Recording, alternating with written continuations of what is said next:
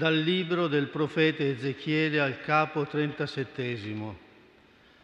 Mi fu rivolta questa parola del Signore, figlio dell'uomo. Prendi un legno e scrivici sopra Giuda e i figli di Israele uniti a lui. Poi prendi un altro legno e scrivici sopra Giuseppe, legno di Efraim, e tutta la casa di Israele unita a lui accostali l'uno all'altro in modo di fare un, un, legno solo, che formino una cosa sola nella tua mano. Quando i figli del tuo popolo ti diranno, ci vuoi spiegare che cosa significa questo per te? Tu dirai loro, così dice il Signore Dio, ecco io prendo il legno di Giuseppe che è in mano a Efraim e le tribù di Israele unite a lui, e lo metto sul legno di Giuda per farne un legno solo. Diventeranno una cosa sola in mano mia. Tieni in mano sotto i loro occhi i legni sui quali hai scritto e di loro, così dice il Signore Dio. Ecco io prenderò i figli di Israele dalle nazioni fra le quali sono andati e li radunerò da ogni parte e li ricondurrò nella loro terra. Farò di loro un solo popolo nella mia terra, sui monti di Israele un solo re regnerà su tutti loro e non saranno più due popoli, né saranno più divisi in due regni. Non si contamineranno più con i loro idoli, con i loro abomini e con tutte le loro iniquità. Li libererò da tutte le ribellioni con cui hanno peccato. Li purificherò e saranno il mio popolo, io sarò il loro Dio. Il mio servo Davide regnerà su di loro e vi sarà un unico pastore per tutti seguiranno le mie norme, osserveranno le mie leggi e le metteranno in pratica. Abiteranno nella terra che ho dato al mio servo Giacobbe. In quella terra su cui abitarono i loro padri abiteranno essi, i loro figli e i figli dei loro figli, per sempre. Il mio servo Davide sarà loro re per sempre. Farò con loro un'alleanza di pace. Sarà un'alleanza eterna con loro. Li stabilirò e li moltiplicherò e porrò il mio santuario in mezzo a loro per sempre. In mezzo a loro sarà la mia dimora, io sarò il loro Dio ed essi saranno il mio popolo. Le nazioni sapranno che io sono il Signore, che santifico Israele, quando il mio santuario sarà in mezzo a loro per sempre. È parola di Dio.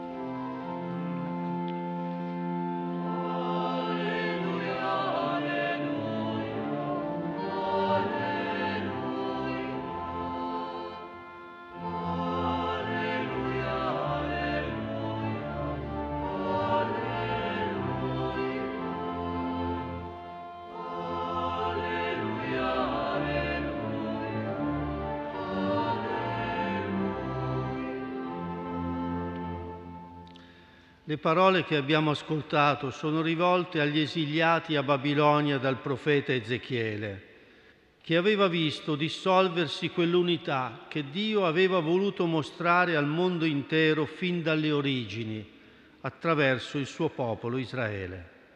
L'ingiustizia, la violenza, il peccato, l'idolatria sembravano avere messo in discussione definitivamente l'unità e la convivenza in Gerusalemme tanto che la città appariva ormai un luogo inospitale e inabitabile.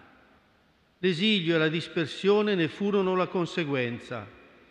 La parola profetica, tuttavia, risveglia la speranza, aiuta a guardare oltre la delusione e il pessimismo ed anche ad accogliere la misericordia di Dio, che non ci condanna nel peccato, né permette che il mondo sia dominato dal male. Ed Ezechiele, come altrove attesta il suo libro, non solo parla, ma mostra, fa vedere la parola che vuole comunicare, perché così Dio gli chiede più volte di fare. Sono quelli che gli studiosi chiamano le azioni simboliche del profeta, come quella che viene raccontata in questo brano, dove Ezechiele mostra visibilmente quanto poi spiegherà.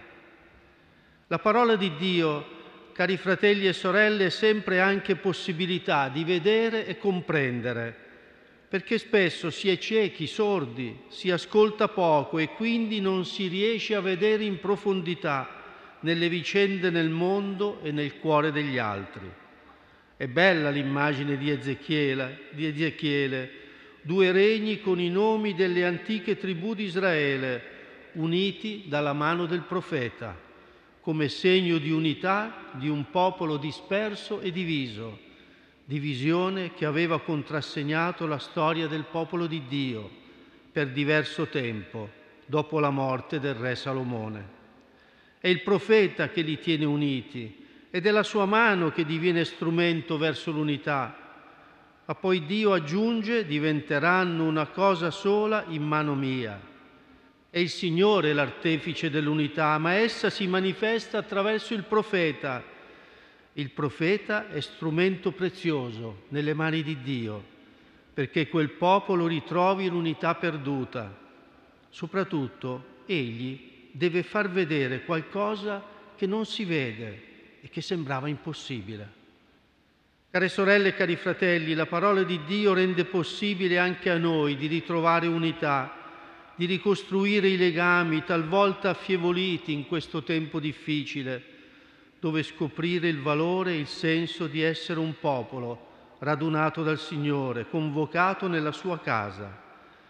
E anche questa l'esperienza della preghiera della sera, di questa santa convocazione che ci unisce a tanti fratelli e sorelle che sono con noi si rivolgono e si rivolgono al Dio dell'unità e della concordia in un mondo in cui sembrano aumentare le ragioni della divisione, dove l'individualismo cresce, pare volerci separare gli uni dagli altri, un popolo da un altro, un paese da un altro, dove la prepotenza crea tante divisioni, in questo tempo difficile veniamo richiamati all'itinerario comune che ci conduce verso il Signore. In Lui possiamo trovare luce, unità, pace per la nostra vita e per il mondo. Nella preghiera scopriamo allora di essere una cosa sola, al di là delle divisioni e delle discordie che possono segnare la vita quotidiana e che spesso si accettano come quasi un fatto normale. Nella preghiera, prima della passione, Gesù stesso si rivolse al Padre Celeste con quelle parole che conosciamo e dovrebbero essere più nostre. Non prego solo per questi, ma anche per quelli che per la loro parola crederanno in me, perché tutti siano una cosa sola, come tu, Padre, sei in me e io in te, siano anch'essi in noi una cosa sola. Già il Signore vedeva quanto sarebbe stato facile dividersi anche per i suoi discepoli. Allora lui per primo già prega per tutti noi, essere con il Padre, con Gesù per essere una cosa sola.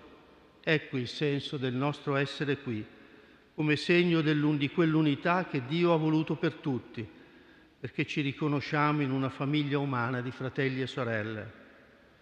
Poi Ezechiele riprende immagini antiche dell'unità di Israele per sottolineare che essa sarà concreta, riguarderà la vita di quel popolo annuncia l'unità dei due popoli e dei due regni, Giuda e Israele, sotto un unico re, Davide, presentato come servo e pastore, non dominatore, servo e pastore.